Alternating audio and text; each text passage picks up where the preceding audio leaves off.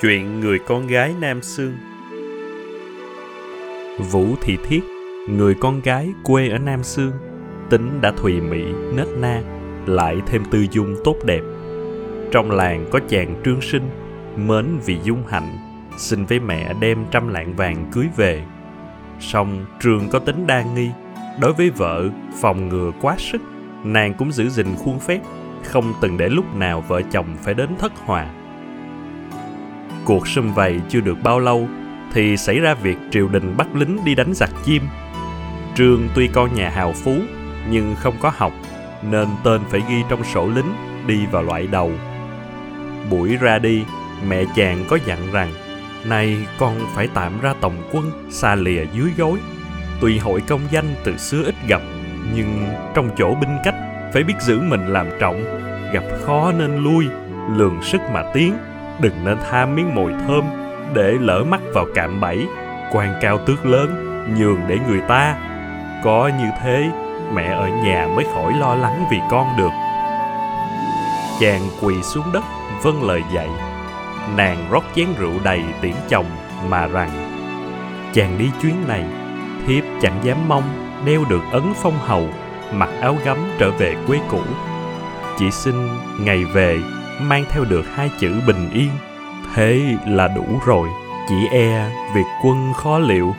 Thế giặc khôn lường, giặc cuồng còn lẫn lúc, quân triều còn gian lao. Rồi thế trẻ tre chưa có, mà mùa dưa chín quá kỳ, khiến cho tiện thiếp băn khoăn, mẹ hiền lo lắng. Nhìn trăng soi thành cũ, lại sửa soạn áo rét, gửi người ải xa. Trong liễu rũ bãi hoang, lại thổn thức tâm tình thương người đất thú. Dù có thư tín nghìn hàng, cũng sợ không có cánh hồng bay bổng. Nàng nói đến đây, mọi người đều ứa hai hàng lệ. Rồi đó, tiệc tiễn vừa tàn, áo chàng đành rứt. Ngước mắt cảnh vật vẫn còn như cũ, mà lòng người đã nhuộm mối tình muôn dặm quan sang. Bấy giờ, nàng đương có mang.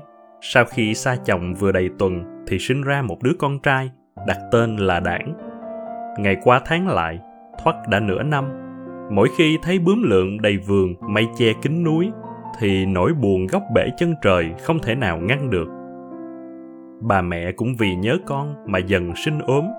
Nàng hết sức thuốc thang, lễ bái thần phật và lấy lời ngọt ngào khôn khéo khuyên lơn. Song bệnh tình mỗi ngày một trầm trọng. Bà biết không sống được, bèn trói lại với nàng rằng, ngắn dài có số tươi héo bởi trời. Mẹ không phải không muốn đợi chồng con về, mà không gắn ăn miếng cơm miếng cháo đặng cùng vui sum họp.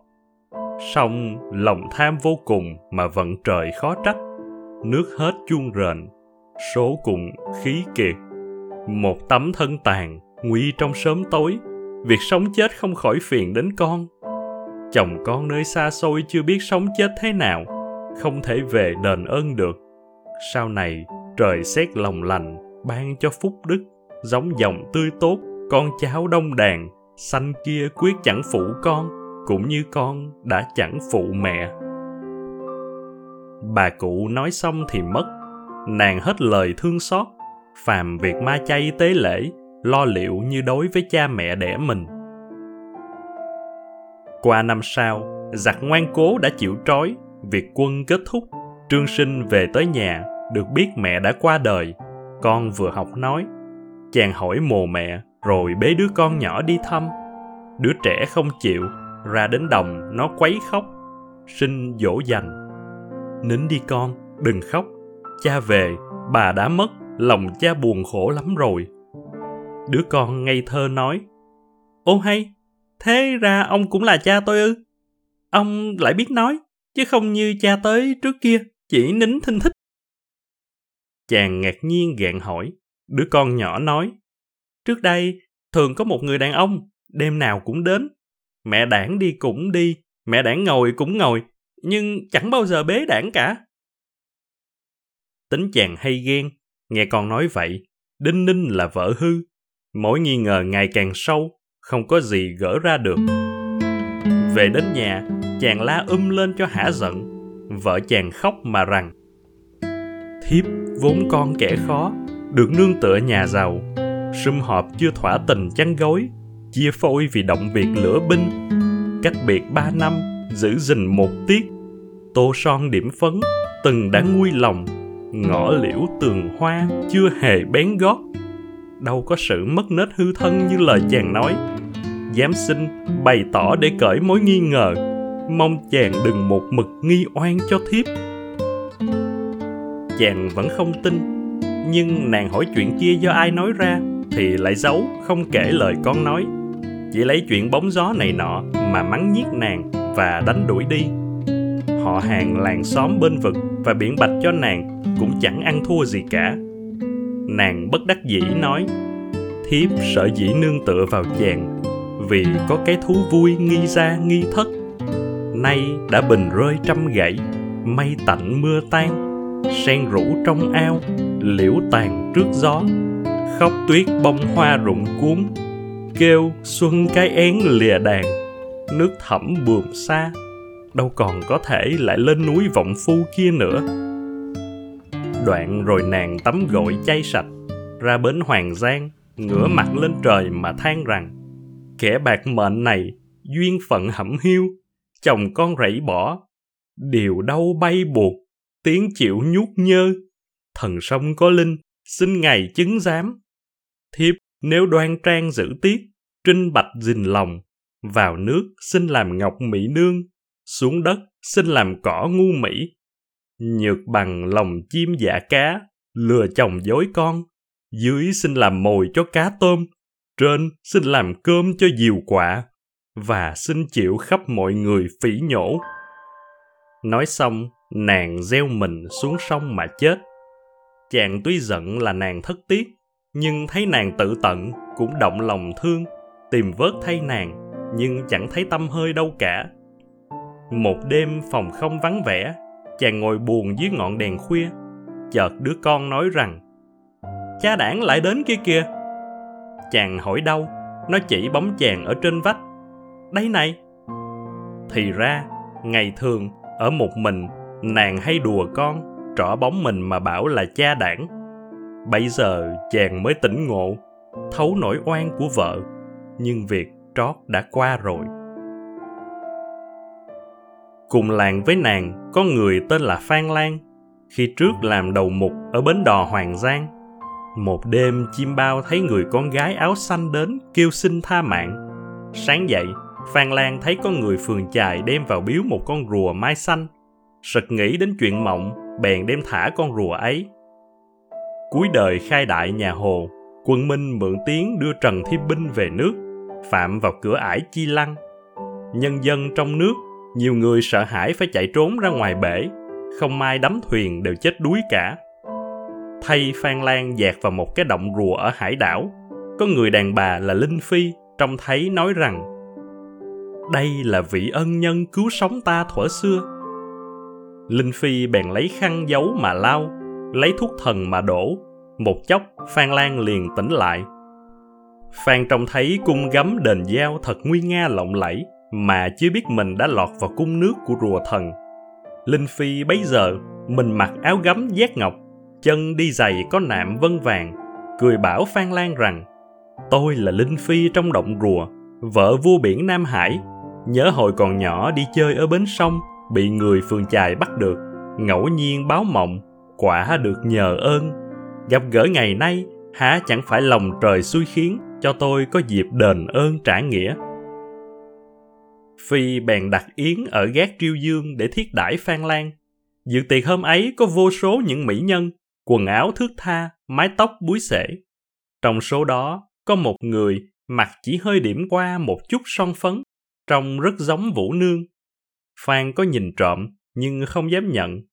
Tiệc xong, người đàn bà ấy nói với phan lan rằng, tôi với ông vốn người cùng làng, cách mặt chưa bao, đã quên nhau rồi ư. Bấy giờ phan mới nhận đích người ấy là vũ nương và gạn hỏi duyên cớ. Nàng nói, tôi ngày trước không may bị người vu oan, phải gieo mình xuống sông tự tử.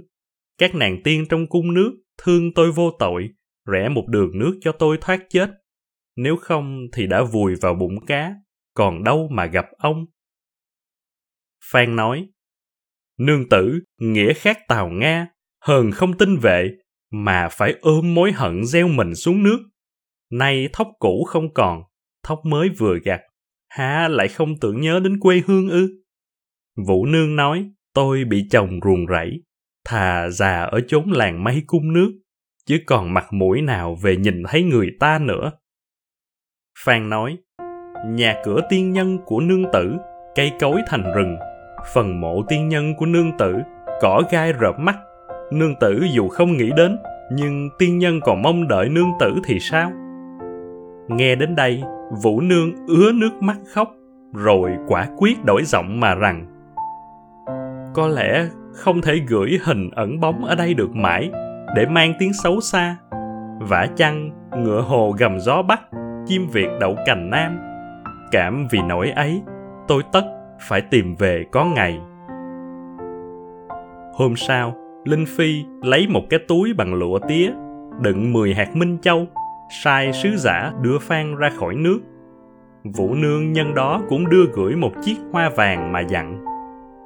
Nhờ nói hộ với chàng Trương, nếu còn nhớ chút tình xưa nghĩa cũ, xin lập một đàn giải oan ở bến sông, đốt cây đèn thần chiếu xuống nước, tôi sẽ trở về. Lúc về đến nhà, Phan đem chuyện kể lại với họ Trương. Ban đầu Trương không tin, nhưng khi nhận được một chiếc hoa vàng, chàng mới sợ hãi mà nói đây quả là vật dùng mà vợ tôi mang lúc ra đi chàng bèn theo lời lập một đàn tràng ba ngày ba đêm ở bến hoàng giang. Rồi quả thấy vũ nương ngồi trên một chiếc kiệu hoa đứng ở giữa dòng, theo sau có đến 50 chiếc xe, cờ tán, võng lọng, rực rỡ đầy sông, lúc ẩn, lúc hiện. Chàng vội gọi, nàng vẫn ở giữa dòng mà nói vọng vào. Thiếp, cảm ơn đức của linh phi, đã thề sống chết cũng không bỏ. Đa tạ tình chàng thiếp chẳng thể trở về nhân gian được nữa. Rồi trong chốc lát bóng nàng loang loáng mờ nhạt dần mà biến đi mất.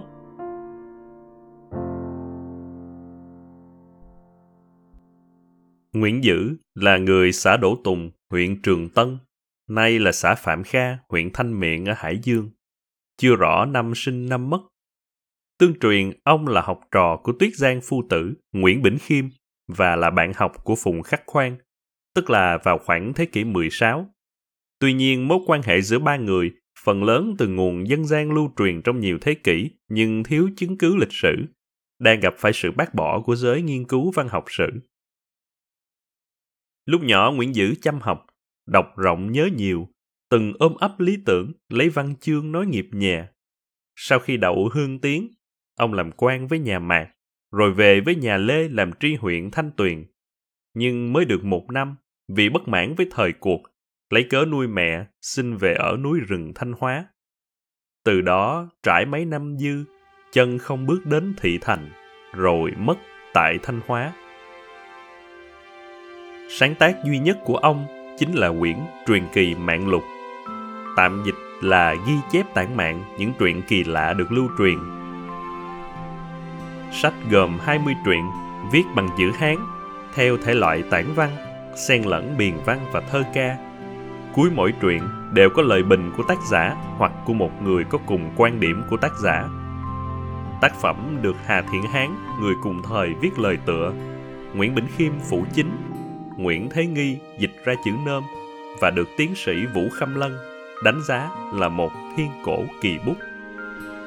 Có thể nói, truyền kỳ mạng lục là một kỳ bút của một tâm hồn văn chương phong phú, của người kẻ sĩ, bụng mang hoài bão, miệng nói lời hay, mượn chuyện yêu ma linh dị để nói về tình người thế thái nhân sinh. Cũng qua đó, diễn ngôn thi phú của mình một cách điêu luyện. Cảm ơn các bạn đã lắng nghe Góc nhỏ văn thơ Hy vọng các bạn sẽ để lại một vài lời nhận xét, bình luận hoặc chia sẻ tâm tình dưới phần comment trên Spotify và review trên Apple Podcast. Mình có một trang Facebook tên là Góc Nhỏ Văn Thơ. Hy vọng các bạn cũng sẽ follow và đó là nơi chúng ta có thể trao đổi nhiều hơn về văn chương, về thơ ca. Cảm ơn và hẹn gặp lại